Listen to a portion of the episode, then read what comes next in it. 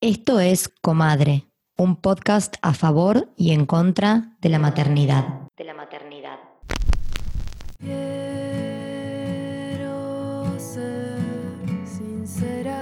En este episodio vamos a hablar de embarazo. Embarazo.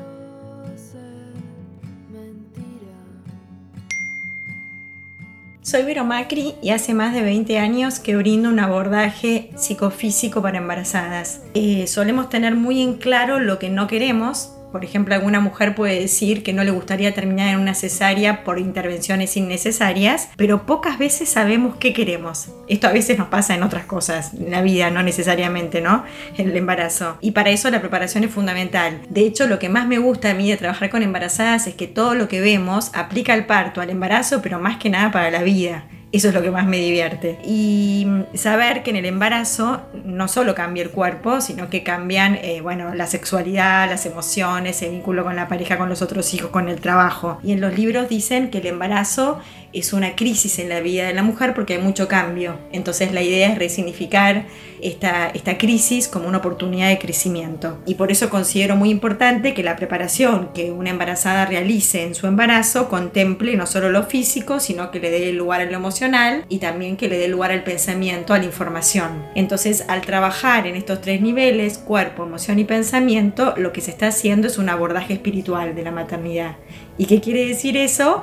Es ir al encuentro del hijo con mayor conciencia, ni mejor ni peor. Después, otra cosa que considero fundamental es que la preparación sea grupal, ya que estar entre pares puede ser muy sanador y después esos grupos de embarazadas van a ser las famosas tribus de posparto que funcionan las 24 horas del día, los 7 días de la semana y que son un gran pilar. Otra cosa importantísima es confiar en que todas las mujeres sabemos parir por ser hembras de la raza humana y saber que si el ambiente y las personas que acompañan a la embarazada lo, hacen, lo hacen desde un lugar de respeto, de empatía, con contención y comprensión, la mujer va a poder desplegar esa energía mamífera que todas las mujeres llevamos dentro. Y es fundamental, Vicky, saber que una no es ni mejor ni peor mamá según la forma en que pare, ¿no? Uno puede parir por un parto domiciliario o por una eh, cesárea por elección. Y eso no quiere decir que se es mejor mamá de una forma o de otra, ¿no? Lo más importante de todo es poner foco en el encuentro con el bebé. Es verdad que a veces uno dice voy a tener un parto, quiero tener tal parto, pero es muy importante no perder de vista que uno va a tener un parto, que es muy importante, pero que lo más importante es que se va a encontrar con su bebé. Entonces, bueno, eso es una de las cosas para mí más importantes y después desmitificar que el embarazo, bueno, que eso ustedes lo hablan mucho, que el embarazo es color de rosa, para nada, el embarazo tiene momentos de luz y sombra como la vida misma y y mi maestra Diana Wessler siempre dice que el embarazo es algo sagrado, eh, pero que acontece en una mujer humana. Y a la mujer humana le pasan un montón de cosas. Entonces está bueno esto de tener una mirada como más autocompasiva consigo misma y saber que lo que cada una puede hacer es lo que puede hacer, porque después aparece la frustración y la culpa cuando las cosas no salen como uno quería, no solo en el parto, sino en la crianza, con la lactancia, etcétera, etcétera. Entonces tener una mirada como más amorosa consigo misma. Me llamo Laia Casadevall Castañé y soy matrona independiente formada en Reino Unido. Actualmente vivo en España. Además, he escrito un libro, soy docente, divulgadora y activista por los derechos sexuales y reproductivos de las mujeres. Soy especialista en lactancia materna y en parto en casa. Cuando una mujer se queda embarazada, suceden una serie de cambios muy importantes a nivel físico, emocional y hormonal, la maternidad deseada es pura revolución y aprendizaje. Y para vivir una maternidad informada necesitamos recursos valiosos que nos proporcionen información y poder.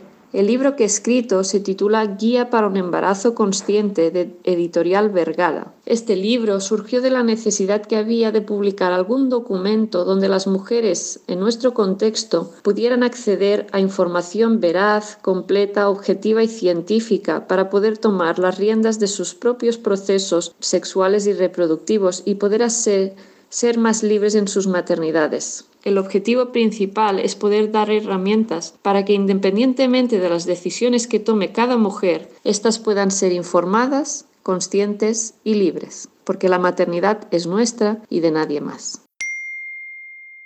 Me llamo Julia Gentile, en Instagram me pueden encontrar como Dula Yoga, que se escribe Doula Yoga Me dedico a acompañar familias eh, y personas gestantes en los procesos de gestación, parto y posparto. En mi caso yo eh, soy una apasionada de los nacimientos, así que en general trabajo con las familias y las personas gestantes hacia el momento del nacimiento para tratar de que ese día y ese momento sea vivido de manera libre y vivenciado por la familia como una fiesta. Yo soy profe de yoga, trabajo hace muchos años con personas gestantes y desde el cuerpo muchas veces el abordaje es muy integrador, muy holístico. Muchas veces el cuerpo nos muestra lo que la palabra calla o intenta callar, lo que la cabeza no quiere ver o no quiere mirar. Así que el cuerpo para mí es una gran herramienta de autoconocimiento y de contacto y vínculo con los otros. Y entonces ahí estamos o haciendo unas prácticas de yoga o con algún masaje o con algún encuentro de alguna técnica. Bueno, cada dula tiene sus propios conocimientos y sus propias herramientas. Yo trabajo mucho con el cuerpo, también trabajo mucho con meditaciones y con el manejo de la energía. Creo que una de las características que debe tener una dula y en la que trabajo mucho tanto yo como mis colegas, como mis alumnas de la formación de Dulas, es la escucha empática y compasiva. Entonces creo que la gran premisa de la Dula es poder observar y también saber correrse. Em, bueno, ¿de qué manera trabajamos? Trabajamos, por lo menos yo trabajo y, y mis alumnas y las personas que se formaron conmigo, como más o menos cuatro o cinco encuentros durante la gestación, encuentros prenatales, son muy importantes. Muchas veces las familias nos contactan y nos dicen, no, yo solo quiero que vengas para el parto, como si la dula fuera una varita mágica, ¿no? Que si vos la tenés o una estampita, te va a ir bien en tu parto. Y en definitiva, el parto no es más que la confluencia energética de todo lo que pasó antes, entre la dula y la familia, en la familia en sí, en cada persona en sí misma y muy importante en la historia de este bebé que viene a traer algo de su impronta y se va a manifestar el día de su nacimiento.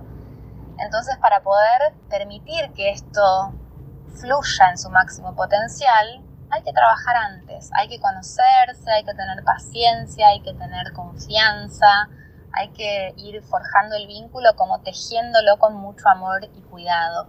El aporte creo que más importante es tratar de encontrar el propio deseo y de, dibujar el caminito para ir hacia ese deseo, ¿no? Entonces, esto de una mirada empática, mucha información y una persona que no juzga las decisiones y que a la vez puede acompañarlas es suficiente, no hay que hacer mucho más. Quiero poder decirte todo lo que pienso.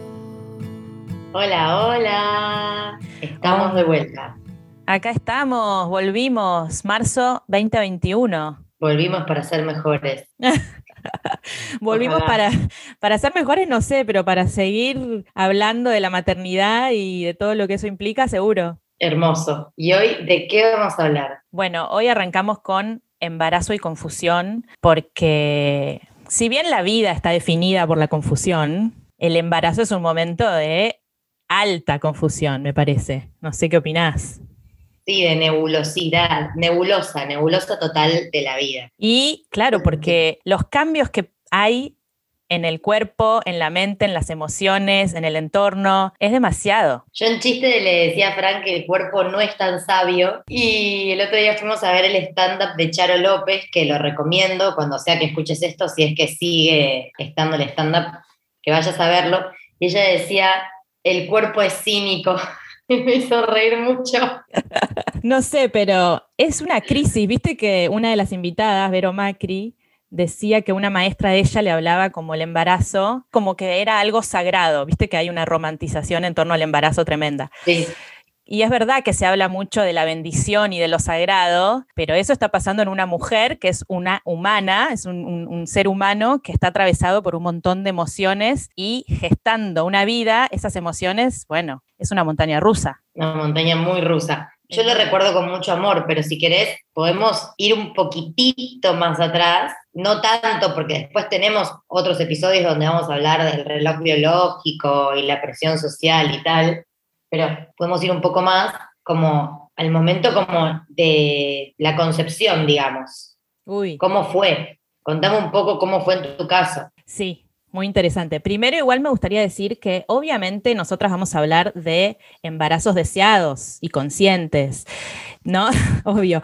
Pero bueno, eh, es verdad que un embarazo puede ser una bendición, como dicen, o una calamidad. O sea, está determinado por muchos factores, que puede ser un embarazo no deseado, un embarazo inesperado, de riesgo, precarizado. No sé, nosotras la verdad que nada, fue una decisión tomada conscientemente y la recibimos con mucha alegría. Sí, sí, sí, sí, sí, sí. No me quiero imaginar estar embarazada sin querer estar embarazada. Es tortura, tipo, real. O sea, es poner el, servi- el cuerpo al servicio de un otro sin deseo, esclavitud. Ay, no, es que no, no, no sé qué palabra poner porque no es complicado, es directamente tortuoso. Pero bueno, sí, volviendo al tema de la concepción, eh, mira, yo la verdad que no tuve problema, digamos que tomamos la decisión de eh, iniciar la búsqueda y a los dos meses me quedé embarazada. Me pasó que eh, el primer mes me vino y me sorprendí porque dije, pará, yo dejé de tomar anticonceptivos, ¿por qué me está viniendo? Y al siguiente mes ya no me vino. Lo loco fue que yo me estaba por ir a Madrid de vacaciones a visitar a una amiga y tenía cuatro o cinco días de retraso y Nick sabía de esto. Y yo dije, nada, espero y me hago el test, si es que no me viene, cuando vuelvo a Londres, ¿no? Yo estaba viviendo en Londres. Y mm, me fui a Madrid y no me aguanté. Y me hice el test sola. La verdad que Nick me lo recuerda siempre porque está mal lo que hice. Pero bueno, recuerdo mirar el test después de haber hecho pis con unos nervios, yo sola a la madrugada, y ver las dos rayas y morirme de, de la emoción. Lloraba y lloraba y lloraba. Y lo que hice fue guardar ese test en un sobrecito y cuando volví a Londres le dije que le había traído un regalo y se lo di. ¿Cómo se te ocurre hacerte el test sola? Me cago de estrés. Ansiedad, No, no podría, no podría, no podría. locura. Ay, me había olvidado lo del test. Contame vos. Claro. Yo no tuve, yo lo mío fue un poquito más eh, eh, complejo porque yo no quería todavía ser mamá. En ese momento me fui a hacer un chequeo, me dio que tenía una trompa tapada por endometriosis, que es una enfermedad de la que hablaremos en otro episodio más en detalle, pero como para que ya escuchen la palabra y aunque sea la googleen. Y mi ginecóloga me dijo una trompa tapada, que es una trompa que no funciona bien, es mejor sacarla que dejarla. Y fue como, bueno, yo me estoy yendo en un mes de viaje, me iba a la India con Fran, no me voy a sacar una trompa a un mes a la India. Así que cuando vuelva de la India vemos. Y en la India, ya que estaba allá, fui a ver a médicos ayurveda, empecé a tomar medicación que me dieron ellos, hice meditaciones y un montón de cosas que puedes hacer en la India, que el turismo espiritual está a la orden del día. Yo que son prácticas que consumo mucho en mi vida cotidiana, es como que me resumergí en ese mundo, Fran me super acompañó. Cuando volví me hice la ecografía, la trompa se había destapado, para sorpresa de la médica y el chabón que me hizo la ecografía, y para mi sorpresa, y ahí la ginecóloga me dijo, bueno, Vicky, por favor, o sea, la enfermedad la tenés latente a la endometriosis, busca, o sea, deja de cuidarte o congelar. Pero me da miedo que esto vuelva a pasar, tuviste mucha suerte, no es lo común. Bueno, y ahí fue como que tuvimos una charla con Fran, analizamos congelar y era, no sé, la verdad me parecía como un engorro ponerme poner el cuerpo al servicio de eso como tenía un compañero y tampoco es que me parecía lo peor del mundo. Y tenías Ser mamá. 34 años, 33. Tenía 33, 34, sí, 34 creo. Nada, la resistencia de la piba, que estaba pensando tipo en congelar o... Bueno, la realidad es que lo analizamos, nos dejamos de cuidar, me pasó algo muy gracioso, la mente, la mente, del cagazo que tenía durante los primeros, las primeras tres ovulaciones, me agarró un herpes, yo desde, ya, desde chica tengo un herpes simple, vaginal, que cuando tengo picos de estrés me explota. Bueno, tuve tres ovulaciones seguidas del herpes que Fran me decía, "Mm, algo no está bien ahí. Y yo le decía, no, no, no, ni te me acerques, perimetral del dolor. Entonces era, no podía coger en las ovulaciones porque tenía un herpes, mira lo que es el cerebro. Qué fuerte. Bueno, y en la primera ovulación que no tuve herpes, quedé, para mi sorpresa, porque yo internamente no lo había compartido con nadie, solo con Fran, pero yo le había dicho, Fran, prepárate para años de búsqueda, porque mi mamá estuvo ocho años para quedar. Eh, la endometriosis es una gran, es una gran variable que dificulta el embarazo. Así que fue como una sorpresa muy enorme cuando quedé y me acuerdo que me compré el Levatest y me lo hice en el baño, Fran estaba en el cuarto y cuando vi que salieron las dos rayas, me, sen- o sea, me, me hice el Levatest y me senté en el piso y me apoyé en el inodoro a mirarlo, a vivo, como, a ver si salía. Chau. Y cuando salió la segunda raya, me acuerdo que Fran entró al baño y le dije, ¿cuándo vamos a volver a viajar? Como que ya vi que, como vi que se venía una que iba a ser un poco complicada. Bueno, eso, fue por lo para nosotros. eso fue lo primero que dijiste, me muero. Fue lo primero, qué horror, No, está bien. pobre Floro. Pero primero pensé en lo que perdía. Y después sí, lo reabracé. Ah, Después, bueno, el embarazo fue muy hermoso. O sea, yo lo disfruté mucho. Pero físicamente te pasan cosas. Sí, físicamente, emocionalmente. A mí me pasó que en el primer embarazo estaba como, primero deslumbrada por la naturaleza y por lo que mi cuerpo estaba haciendo, que es obviamente gestar. Los primeros meses, la verdad que no tuve náuseas, entonces me parecía raro estar embarazada porque al no tener panza embarazada era solamente una certeza que yo tenía en mi mente. Pero bueno, después empezó a salir la panza, bueno, empezó a incomodarme. En el primer embarazo, la verdad que físicamente la piloteé bien. En el segundo, lo que me pasó fue que empecé a sentir un dolor muy tremendo en la zona pélvica, más que nada en la vagina, y eran como puntadas muy fuertes, y me hice ver tres veces con diferentes médicos. Primero lo adjudicaron a un dolor muscular, después no sé qué me dijeron, hasta que dieron con que eran varices. Chicas, Ay, Dios. esto puede suceder a las oyentes, perdón, no las quiero asustar, pero mm, puede ser que tengas varices en las piernas cuando te embarazas, pero en la concha yo no había escuchado nunca. ¿Y, ¿Y cómo es- te das cuenta? Como para cortar camino, ¿no? Y ya saber que tenés varices en la concha. Que nos podés compartir. No, te puedo decir que tenés unas puntadas muy fuertes y que sentís como que te sobresale algo en como los labios, ¿viste? No sé. hemorroides, pero en la concha. una cosa así hermosa como esa. y te acordás lo que me dijeron los médicos, que vos siempre te reís, que básicamente no podía hacer nada. Entonces yo le pregunté, Maki, ¿cómo estás, boluda? ¿Cómo venís con el tema de las varices? Bien, bien. Bien, me duele estar sentada, parada y acostada, pero bien, como ven, no sé qué dormir colgada, boluda. Si te duele estar parada, sentada y acostada, No, no, te juro que fue un suplicio en la oficina. Me acuerdo eh, trabajando en la oficina, mi, mi escritorio estaba re lejos del baño y en la caminata se me hacía un via y lloraba. Una compañera me vio y me dijo, llamo a la ambulancia. Y le dije, no, no te preocupes, porque se asustó por la panza. Dije, no, no te preocupes. y después me dijeron, la, la médica me dijo, no te preocupes que las varices se van apenas parís. Dicho y hecho, se fueron, nunca más las tuve, pero la verdad que debo decir, eso, era el peso, el peso de la criatura en el suelo pélvico. era el peso, era el peso. Claro, yo me acuerdo que tuve muchos microachaques. Tuve náuseas, que la clave era como comer seguido. Yo soy muy de, de hasta saltearme comidas, capaz estoy laburando, me cuelgo y no tomo el té, como me puede pasar eso, no es que estoy siempre pendiente de la comida. Y después, tipo, como el doble porque no comí, no sé, no, no desayuné, ponele. Sí. Entonces acá la papa era comer seguidito. Yo me lo olvidaba y me agarraba unas náuseas terribles. El remedio que me daban, creo que se llamaba, no me acuerdo ahora, mebutar, no, mebutar es para los ojos, para otra cosa. Bueno, pero me acuerdo que no se me iban y con el consejo de comer seguidito, comer seguidito, me clavé 14 kilos. Y me acuerdo que una vez que fui a ver a la obstetra, me vio y me dijo, no, en dos semanas te clavaste 4 kilos, suficiente. Como, calmate. Bueno, para. Porque te siguen, viste que te torturan con el peso. Mi problema no fue tipo calmate estética, sino calmate, me dijo, me da miedo que tengas un pico de azúcar. Y dicho y hecho, cuando me hicieron análisis de, de glucemia, me dio en el poste y me sacaron todo. Me sacaron las harinas, me sacaron los dulces. Ese fue, me acuerdo que fue un golpe muy grande en la autoestima.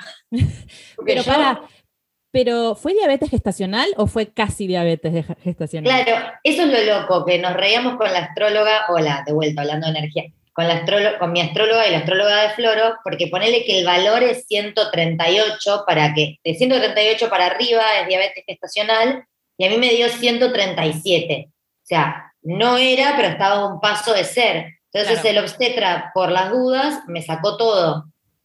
Yo dije, como, ya había dejado de fumar, ya había dejado de tomar, y ahora me sacaban la harina y el azúcar, o sea, fue como, fue Mm. muy duro ese batacazo, pero bueno, también colaboró a que no siga aumentando de peso y que Floro nazca bien. Pero me acuerdo que tuve náuseas en el primer trimestre, me acuerdo que me sangraban mucho las encías, tipo Mm. muchísimo las encías, que después me enteré que era Sí. normal, no cagaba Ay, y después en el último trimestre cagaba agua. Norma, iba a mear, era la norma, meaba y hacía... cagaba, eso era cagar. Yo le decía ¿hasta cuándo voy a cagar agua, boluda? Tipo, no, No. tranquila. Después eh, Angie es mi cuñada, que es obstetra también sí. y que me apuntalaba mucho. Me decía, bueno, son todas cosas que se resuelven cuando el, cuando el niño nace. Es verdad, todo eso, o sea, ocurren cosas nuevas, pero todas estas se resuelven. Sí, la transformación del cuerpo es conmovedora y a mí me mata la contraposición con el compañero o compañera, digamos, si es que hay una pareja, porque, y si es hombre, porque ellos lo que hacen en realidad para procrear es acabar adentro y punto. No, no, no. Nosotras, o sea, cargamos vida nueve meses, al final ya no podemos caminar, hacemos pis constantemente y después el parto, que bueno, es otra historia, ¿no? Es muy loco, me parece. Bueno, Vero Macri decía todo el tiempo, eh, porque yo, para ponerlas en contexto, la escucharon en el audio, Vero Macri da talleres como de entrenamiento para embarazadas. Yo fui religiosamente desde que pude, o sea, desde el tercer mes que me dieron el alta para hacer actividad física hasta la semana 40 cuando nació Floro.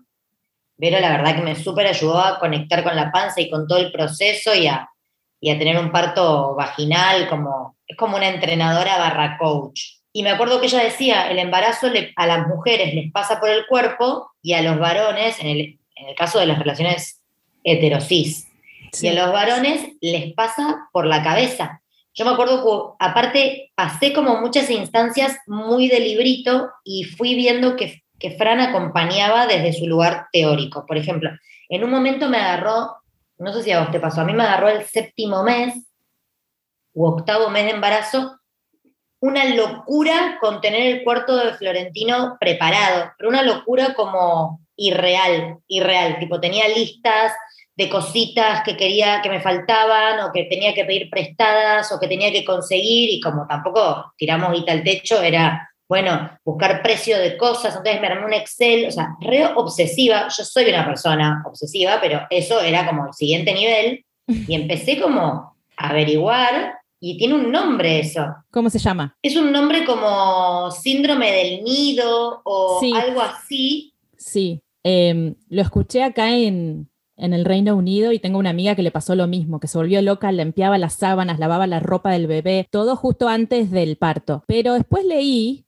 que hay un estudio en España que habla de una poda de la materia gris en el cerebro de la mujer embarazada, que lo que se refiere eh, eh, esta poda es como que se reduce un poco la materia gris, que es donde están las conexiones neuronales, pero no quiere decir que nada, que tengamos menos capacidad eh, cerebral, sino que hay ciertas conexiones que se fortalecen y otras que desaparecen, del- desde el embarazo hasta los dos primeros años de vida del bebé. Y lo que se fortalece es como esa conexión que hace que vos puedas interpretar las necesidades de tu hija. Sí, yo vi una charla TED sobre eso, sobre el mommy brain, que empieza ya desde el embarazo. Yo el último trimestre me costaba bastante conectarme con el trabajo, como concentrarme. Es como cuando comes, que no puedes ni pensar porque toda la energía del cuerpo baja a la digestión. Bueno, es un poco eso lo que explicaban en la charla TED. Como que el cerebro está apuntalándose para conectar con un ser que no habla, entonces todo lo intelectual se achica, lo otro se desarrolla y después volvemos superpower porque entendemos humanos que no hablan y volvemos a trabajar y somos re poderosos.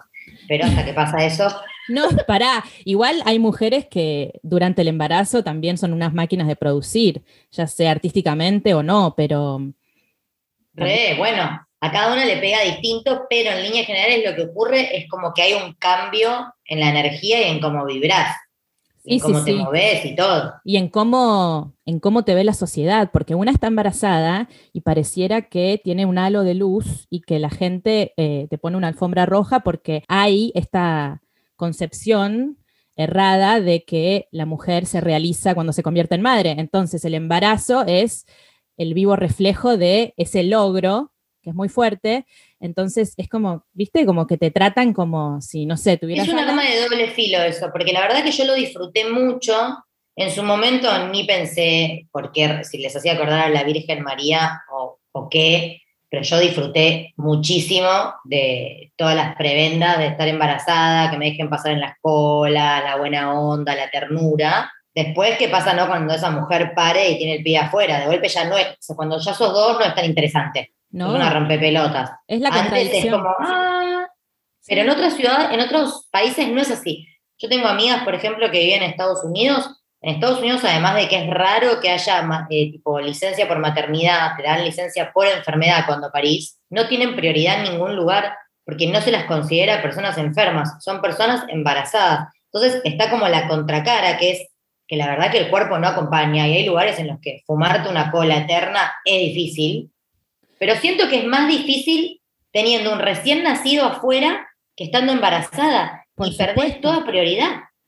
Por supuesto que es más difícil, pero la sociedad ya sabemos que está formateada de una manera equivocada. Acá en Reino Unido igual tampoco te dan mucha bola embarazada, no te dan el lugar en la fila, sí el asiento en el colectivo, pero eh, después a mí me parece que cuando nace el bebé es un poco universal el hecho de que, de que no seas, que, que haya como un desagrado, no sé, molesta el niño, molesta la madre puérpera, ya sabemos que eso, que, que la sociedad no, no nos incluye. Molesta el cochecito. El cochecito, Dios mío. Eh, no estás preparada. Yo pensaba antes de grabar, ¿cuán preparada se puede estar para la maternidad? Porque aparte se vuelve bastante hostil, se vuelve bastante hostil el, el entorno. Pero hay algo que me quedó pendiente decir cuando vos contabas lo de en el primer trimestre no, no lo sentías. Claro que el primer trimestre es un concepto teórico. Es un concepto teórico atravesado por la cultura. O sea, yo dejé de fumar y dejé de tomar porque pensé, no le hace bien al bebé, pero el bebé había sido un maní en una ecografía y un evatest y eso era todo. Y tuve muchos cucos en torno, o sea, que los pienso ahora, que soy nuevamente una humana 100% racional, y digo, qué chapa. Yo tenía como la idea de, por ejemplo, puff, que se desvanezca. Tipo, ¿cómo sé que sigue ahí?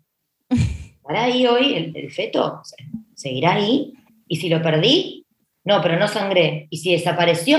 Como que pensaba cosas que ahora digo, ¿cómo va a desaparecer? O sea, si yo lo pierdo, mínimo voy a tener un sangrado. Esas cosas, me acuerdo que a veces tenía náuseas y pensaba, ay, qué bueno, que me sienta mal significa que estoy embarazada, porque no hay nada de qué agarrarse racionalmente para comprender lo que está ocurriendo. ¿Vos también te pasó de flashear que el bebé desaparecía? No que desaparecía, pero sí de decir, ¿habré flasheado? Porque, porque, digo, porque acá en UK, digamos que la primera consulta con la midwife, que es la, la comadrona, digamos, ella te dice, ah, ¿te hiciste el test? Sí, buenísimo, te dio positivo, perfecto, te veo en la semana 12 que te hacemos la primera ecografía. O sea que los primeros tres meses, yo, ni- mi seguridad era ese evatest positivo que me había hecho en Madrid sola. Punto. Y aparte lo puede interpretar un chico de 5 e igual lees las instrucciones como si fuera un bestseller, ¿viste? Ah, Yo lo leí cinco veces. Para, dice que si sale una cruz, vos, para vos esto es una cruz, y Fran me y me decía, es una cruz. Y digo, bueno, pero para, leamos de nuevo. Y era como, ¿por qué estoy pudiendo procesar esto que me están diciendo?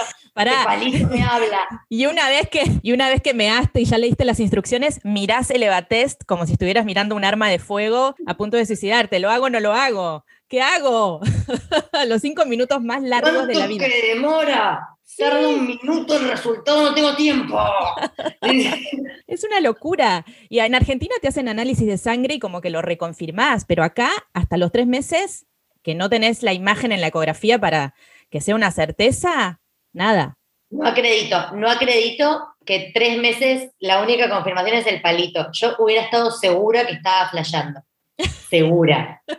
Sí, imagino. No puede ser. Y pienso, es una nación entera. Es un país entero que vive embarazándose así sin saber posta. un país entero de mujeres ansiosas. Pero, pero creo que la evidencia científica, por lo que leí, eh, y, y lo que divulga Laia, que es una de nuestras invitadas, que es una matrona catalana, ella lo que decía en un artículo que leí es que la evidencia científica dice que para embarazos normales de bajo riesgo, las ecografías necesarias son la de las 12 semanas y el scan fetal de la semana 20, que es el morfológico en el que miden los órganos, pero en realidad no se necesitan más. Las demás son con fines comerciales, viste que te venden como la 4D Ay, para... Dios, perdona a todas las que nos escuchan si lo hicieron.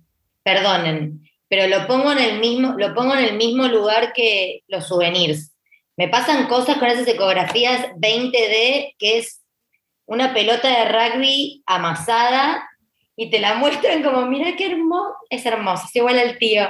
Y vos ves una, tipo, la roca de los gemelos fantásticos, ¿cómo era ese personaje? Unas caras todas amasadas con plastilina, y decís, qué porquería, tipo, pagaste una fortuna para hacerte esto. Y además, en el libro, con el consentimiento del cuerpo, que es hermoso, que ya lo hemos recomendado, que fue un libro que me acompañó durante el embarazo, porque va poniendo en palabras una mujer que, una mujer va poniendo en palabras lo que le pasa, que es lo mismo que te pasa a vos, escrito, tiene otro carácter encima, Sí. y ella habla de que el exceso de ecografías perturba al bebé, porque hay algo como de, como toquetear, pasar el rodillo, El calor. mover, Sí, como ella es, es francesa, ¿no? Y allá son menos intervencionistas, capaz. Habla de eso, como de menos ecografías. Yo me hice las que acá son reglamentarias, pero tengo gente que está aburrida y se iba a hacer una ecografía para ver qué pasaba. Era como. Es que, es que está como, me parece, mm, la creencia errónea de que la ecografía como que ayuda a vincularte con el bebé. No, el vínculo con el bebé se da de manera personal, hablándole, eh, haciendo prácticas que a una le hagan bien a nivel físico y mm, psíquico, ¿no? Me parece que, que hay como un negocio en torno a la ecografía. Pero bueno, eh, volviendo a nuestra preparación, contemos qué cosas hicimos, cómo nos conectamos con el bebé. Bueno, yo me, me re preparé, pero porque yo soy ñoña por naturaleza. Así que hablé con una amiga nuestra, Majo García, que tiene un Instagram muy copado, soy Majo Puericultora. Y ella me dijo, Vic, te súper recomiendo que empieces a ir a lo de Vero Macri, eso te va a abrir como el juego a un mundo. Y fue como, dale, como ni lo pensé, reconfié en su, en su consejo. Y efectivamente, dentro de, que, dentro de lo que era una semana normal, con trabajo y un montón de cosas, donde yo ya de por sí estaba teniendo alto trip con mi panza y con mi embarazo, era un espacio de descarga, de contención, donde estábamos con otras madres, nos pasábamos información y algo que se trabajó en ese taller que a mí me hizo mucho bien fue lo que Vero llamaba la pisada, que es esto de ser protagonistas del embarazo y del propio parto, que después va de la mano de un parto respetuoso y una crianza consciente. Fue como el puntapié a un mundo nuevo de conexión y como mucha presencia en el momento vivido, ¿no? Como se trabajaban los chakras, se hacían meditaciones, nos movíamos. De hecho, el grupo con el que yo hice el taller de embarazo, después hicimos el taller de crianza con todos niñe- niñas que se llevan un mes de distancia a lo, a lo sumo. Son hoy en día amigas mías con las que tomo cervezas. Eso me conectó mucho. Leí, no había tanto material. Leí lo poco que encontré, eh, entre esas cosas eh, con el consentimiento del cuerpo. Hice ferodinamia, homeopatía para acompañar el proceso. Después hubo cosas que hice más cerca, una que fue idea tuya, yo también la hice, que fue más cerca del parto, que fue inventarle una casilla de mail a, a Florentino, que de paso le pisé un buen Gmail, ahora tiene su, su mail sin tener que poner arroba 28 o 2020 o cosas. Sí. Y le mandé una carta yo, le mandé una carta a Fran, le mandaba una carta a mis papás, como dándole la bienvenida o lo que esperaban, que ahora preparando este episodio me olvidé de que existía. Y voy a entrar porque digo, wow, Sí. como esa carta la escribí como en un pico de ensoñación antes de parir. Pero bueno, esas fueron las preparaciones y la búsqueda activa de un equipo médico barra partera, me entrevisté con parteras para elegir una partera. No contraté una dula, que es algo que haría si tuviera un segundo hijo, porque ya se me, se me volvía muy oneroso, la verdad, y en- yo sentí que entre Vero y la partera personalizada iba bien. ¿Vos qué hiciste? Me parece que tuviste un embarazo súper informado y contenido. Yo, eh, bueno, en mi primer embarazo leí alguna que otra cosa, hice yoga para embarazadas, que lo hacía una vez por semana y me hacía re bien, pero no era un espacio tan contenedor como el tuyo con Vero. Y le abrí la casilla de mail y al día de hoy le sigo escribiendo cosas. Eh, Ahí te amo, yo recolgué, ¿le escribís? Sí, sí. Atticus está por, bueno, eh, tiene cuatro años y medio y sí, la semana pasada le escribí casi, casi que arrancás a andar en bici sin rueditas y le mando una foto o un videíto. Sí, Ay, te amo, la voy a retomar. Me había, te juro que me olvidé que se lo había hecho, re. sí. Me sí, parece sí. hermoso. Sí, es como un diario de, de su vida. Cada tanto le escribo, ¿no? No siempre, pero con, con cositas que pasan que me parecen hitos, ¿no? Está bueno. Yo tengo eso. mucho filmado, pero está bueno mandarlo a algún lugar y que quede, la Sí. verdad. Eh, eso, y después con Nick, lo que hicimos fue, en los dos embarazos compusimos una canción, en realidad la música es de él, que la toca en guitarra, y hicimos la letra juntos y la grabamos, y le hicimos una canción a Atticus cuando estaba en la panza y otra a Benicio. Basta, se pasan. Decí que tuviste varices en la concha porque se pasan. De, de indie amoroso, por Dios. Igual nunca las escuchamos, las tienen ahí, no sé, espero que Nick las haya guardado. eh, Pero ¿sabes qué les- lindo? Sí, Cuando les quedan, grandes. total. Es hermoso eso. Yo Sí. tengo, mi papá me grabó hablando mis primeras palabras con un cassette. Habla todo el tiempo mi papá y se me escucha tres cosas a mí, pues la familia no para de hablar. Pero es re emocionante escucharme a mí, mi- aparte yo nací en el 84, escucharme con la cinta y todo el, y Ay, toda la reverberación de la grabación, pero escuchar mi propia voz a esa edad me parece un alucine, son cosas que están buenísimas. Hay que hacerlo. Mi papá tenía una grabación mía, ahora me estoy yendo de tema, pero del Mundial del 86, yo tenía dos años y le, le decía los nombres de todos los jugadores del equipo de la selección. Ay, no, no, no, no, no. ¿Viste? Pero te son recuerdos que te quedan. O sea, eh, invito a eso, invito a, a- a las que están escuchando el episodio que encuentren la forma que más les resuene para, para conectar con eso, dejar algún registro, desde Sí. fotos hasta, no sé, un diario breve con palabritas de lo que fuiste sintiendo. Exacto. Sí, es importante tener un registro. Y después con Benicio, que ya estaba más informada, contraté una doula para que me acompañara durante el embarazo, pues eh, el acompañamiento en el parto ya se me iba de presupuesto, pero tuve tres encuentros hermosos. Eh, ella se llama Carla Montaldo y trabajaba o trabaja con eh, Liliana Lemens, que es como el referente de las dulas en Argentina y vive en Londres. Hablé con ella por teléfono, con Liliana, que me dio como no sé, bastante información y después me derivó esta mujer, Carla, que mm, nos hacía hacer ejercicios hermosos con música, con velas, a mí y a Nick. Era un espacio para nosotros dos solos, porque teniendo a Atticus, la verdad que un segundo embarazo es más complicado el hecho de conectar con ese bebé. Entonces nos obligábamos a tener ese espacio una vez cada tanto y nos hizo súper, súper bien. Eso escucho mucho, que el primero es como, bueno, te clavas altas siestas, comes cosas ricas. Ya el segundo, hay un humano afuera del cual ocuparse. Y muchas mamás en el espacio de Vero Macri que estaban embarazadas del segundo, tercero, hasta cuarto, Dios mío, wow, decían eso, que el espacio este donde íbamos a entrenar era el momento en el que conectaban con ese niño en camino, porque si no, la vida como que se les complicaba en la cotidianeidad.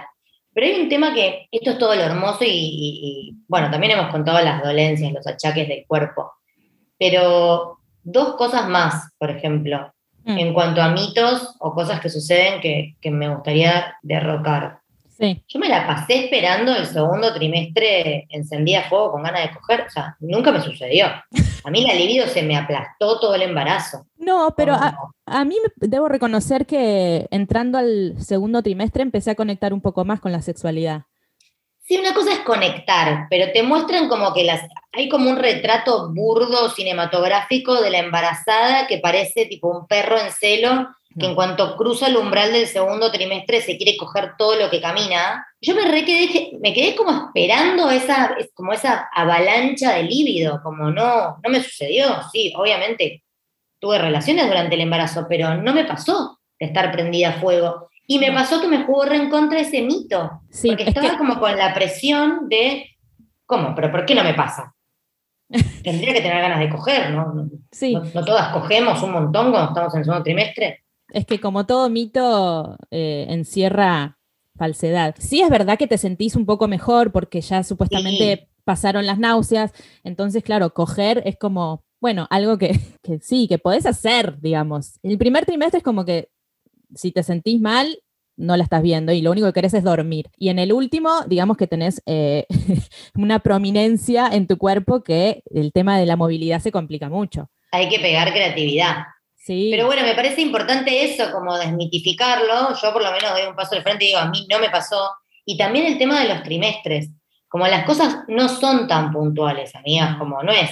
Se cumplieron las 12 semanas, tengo ganas de coger y ya me siento bien. Yo me acuerdo que una amiga me decía, no, porque ya voy 15 semanas y me siguen doliendo las encías y sigo teniendo náuseas. Y era como, no es todo tan puntual, son procesos medio laxos, como los límites son medio como entre el agua y el río, ¿viste? Como tuki, tuki. Como la fecha probable de parto, que muchas mujeres se aferran a ella y ¿quién nace en esa fecha? ¿Qué bebé?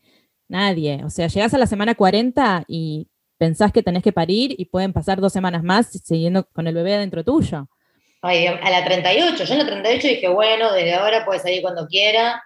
Igual tengo que reconocer que mi obstetra le pegó a la fecha probable de parto. Por cinco horas nació el día siguiente de la fecha probable de parto. Muy zarpado. Pasa que yo me chipié para que nazca a partir de la semana 38. Entonces 43 fue como, eso, eso es la...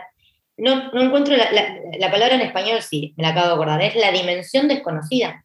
Cuando pasás la semana 38 es una... ¿A vos también te pasó? Sí. Es una bizarreada la sensación. Es como, soy una bomba a punto de explotar, o sea, capaz estoy tomando un café y rompo sea, no ocurre así. También está esa como, o bueno, hay mujeres que les ocurre así, pero está esa construcción cinematográfica del trabajo de parto que flashás tipo, ah, ah, rotura de bolsa, bebé saliendo. No, mentira, son tipo 80 horas capaz.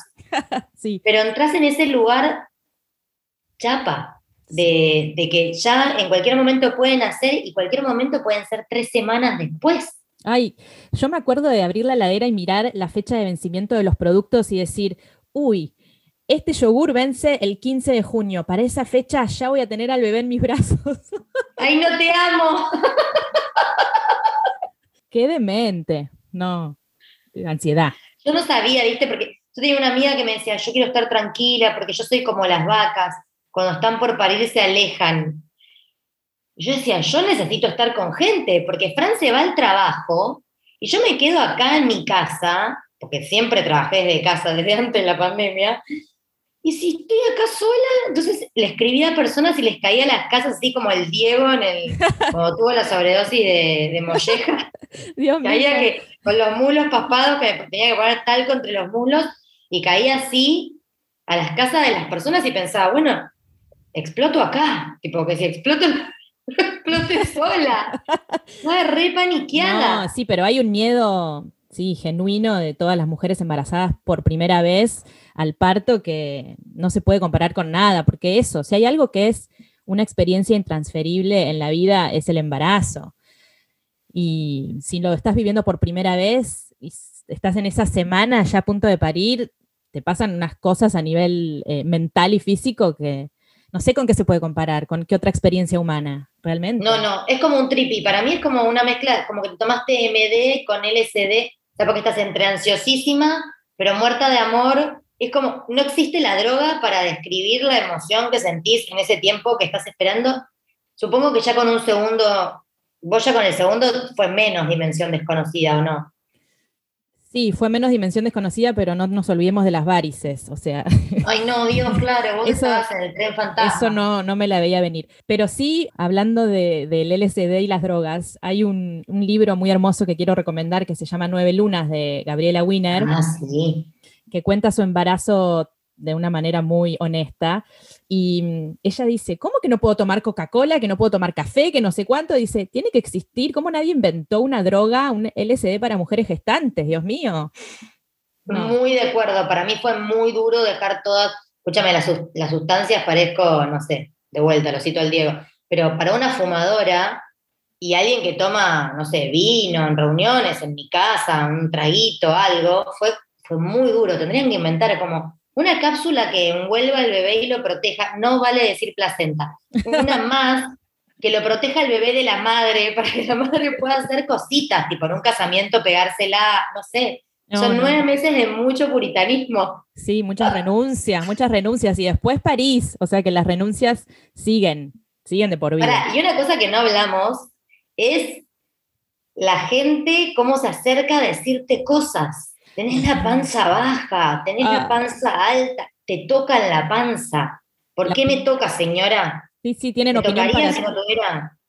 tienen opinión para todo y además, eh, ¿qué, me- o sea, ¿qué tiene que ver? Viste que a veces te dicen, uy, tus labios, tenés cara de parto, de parturienta. ¿Por qué? Nadie te pidió No, su no. opinión. Sí, sí, es muy fuerte Es como como... que la gente automáticamente que te ve embarazada siente la necesidad de compartirte cosas, ¿viste? Y es como, no sé si tengo, no, no, yo te voy a contar, vení. A mí me pasó en un casamiento, yo estaba en la semana 39, imagínate, ya estaba en la dimensión desconocida en un casamiento. Sí, Y vino una puerpera pobre, me encaró y me dijo, yo te tengo que decir que lo que está por pasar es lo peor, o sea, para que vos te prepares para lo peor. Yo con la panza, como bueno, pero capaz ahora no, no sé si estaría con ganas de recibir esta data. No, porque a mí nadie me lo dijo, así que yo te lo voy a decir a vos. Y era como, ay, esto no le pasa, eso es la infantilización de la embarazada. La tocan sin permiso, le preguntan cosas y le dicen cosas que no le dirían a otro adulto funcional.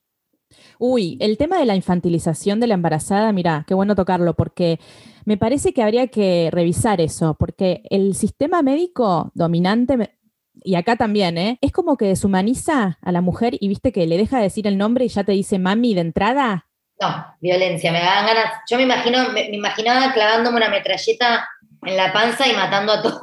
Pero es que es muy fuerte que hagan eso. eh, fuerte no es la palabra, es, es, está mal, es incorrecto, porque es el trato que te hacen durante todo tu embarazo que te, te va deshumanizando hasta que llega el momento del parto en el que, por lo general en Argentina, se sufre violencia obstétrica. ¿Por qué?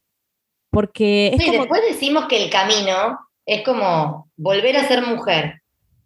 Te deshumanizaron y te desmujerizaron durante nueve meses, pero te interrumpí vos si a decir te deshumanizan No. y qué. No, como que tampoco es tanta la sorpresa cuando se sufre violencia obstétrica, porque en todas las consultas nos fueron como eso, deshumanizando, infantilizando, haciéndonos sentir poca cosa o un objeto que está gestando y ya, que es solamente como un envase. Entonces una empieza a sentirse como que, como que la figura médica es la autoridad en desventaja. Eh, bueno, es un tema largo que, que da para 50 episodios, pero siento que la infantilización de la embarazada es algo en lo que hay que trabajar mucho. Mal, porque aparte, sobre todo, cuando vos estás en un primer embarazo, estás muy entregada al sistema médico porque no entendés bien lo que te ocurre. Y yo creo que más que deshumanizar, porque no sé si la palabra sería, en el parto sí, pero en el embarazo no es que me deshumanizaron a mí personalmente, sino que me infantilizaron. Como que hay una, se parte de la base de que la embarazada como es idiota, no entiende bien qué le pasa, sígame por acá, no pregunte mucho, venga mamá, siéntese. Y es como, pará, chabón, yo hasta hace seis meses venía acá y me explicabas qué ibas a hacerme y Claro. me, me atendías con respeto como cualquier otro adulto. Sí, eso es muy loco y creo que por eso es muy importante buscar espacios como el de, el de Vero Macri, que te despiertan mucho estas cosas. Yo me acuerdo que en un- una clase de Vero Macri vi una dula muy copada y peló pancartas con la ley de parto respetado y empezó, le faltaba tipo un cursor y empezó. Punto número uno, o sea, empoderando, dando información, éramos todas tipas, muchas profesionales, como, viste, sentadas con nuestras panzas, escuchando, ah, loco, tipo, estos son mis derechos, tengo que ir por acá, o sea, de eso hablamos cuando hablamos de afirmar la pisada, porque hay un sistema que te trata como si tuvieras cinco. Eh, Sí, y la importancia de la información. La información es poder. Justo traes a la Dula y digo, para cerrar, quiero nombrar a Julia Gentile, que es la Dula que abrió, digamos, en el episodio y que habla de esto, ¿no? De, de brindar información, acompañamiento, protagonismo a esa madre que está a punto de vivir una transformación de otro nivel, que nadie te prepara para eso, pero si tenés a mano alguien como Vero, alguien como una Dula, o, vos misma informándote, es otra la historia. Y amigas, hablar con las amigas que ya fueron madres. A mí lo que me impresionó de lo que nos compartió, nos compartió Julia es que hay dulas para todo. Sí, Hay dulas, por ejemplo, para duelo perinatal, hay dulas para, para menstruación, hay dudas, hay dulas para menopausia.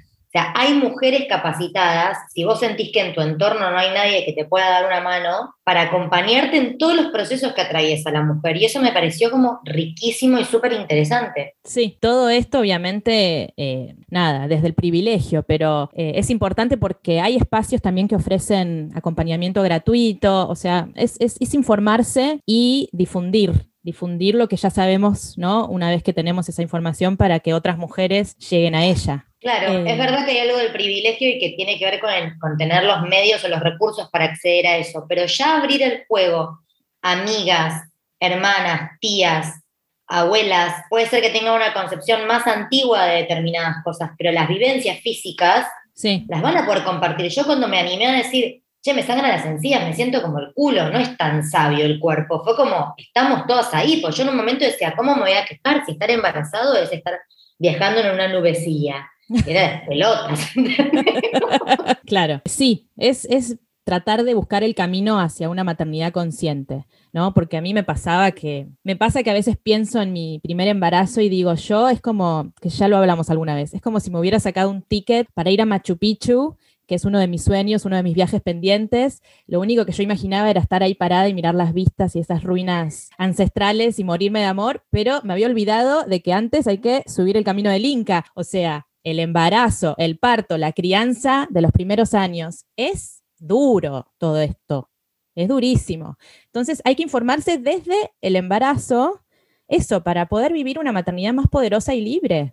Claro, y que después, bueno, la vida misma en sí es dura, pero cuando uno sabe que hay cosas que van a ser difíciles, se prepara distinto que si tu plan fue, tipo, voy a agarrar una canasta y correr por la pradera y comerme un sanguchito, tipo, no, pasan cosas, muchas cosas. Pero bueno, Muchísimas. si escuchan comadres se enterarán de ello. Sí, sí, sí. Hemos hecho un capítulo bastante extenso, pero bueno, era importante hablar de esto y recomendar algunas cositas antes de cerrar. Por favor, vean todas el especial de Netflix de Ali Wong. Creo que se llama Cobra, el primero. Tiene dos. Uno estando ella, los dos, en los dos está embarazada. El primero es de su primera hija y el segundo es su segunda hija. En el primero no tiene idea lo que, va, lo que le está por pasar y en el segundo ya tiene la data. Y ella dice, hablemos de Winter is Coming, del puerperio, ¿no? hablemos de esto. Cerca de invierno, alerta, alerta. Es que sí, es un especial centrado en eso, te morís. Después, ya recomendamos este libro, pero lo vuelvo a nombrar, es eh, Nobody Told Me, de Holly McNish, que es una poeta eh, británica, que también está en español el libro, nadie me dijo. Después el que dijiste vos, Vic, eh, con el consentimiento del cuerpo. Y el libro Nueve Lunas, que dijimos antes, de Gabriela Wiener, que es una escritora peruana que vive en Madrid y cuenta como un embarazo también difícil porque justo se entera que está embarazada cuando acaba de perder el trabajo su pareja, su papá está internado en Perú, ella eh, le acaban de sacar unas glándulas mamarias, bueno, está como en una bastante heavy. Entonces es un relato menos romantizado de lo que es un embarazo. Eso a nivel literatura, porque después hay un montón de manuales aburridísimos. Para Es que todo es así, o aburridísimo, o así que eso está bueno. Esos son buenos materiales para acercarse.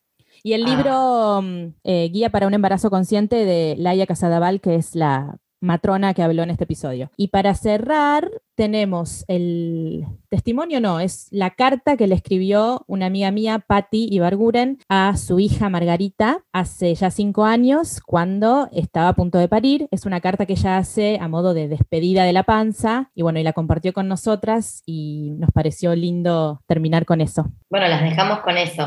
Nos Las vemos dejamos. la próxima. Nos vemos, adiós.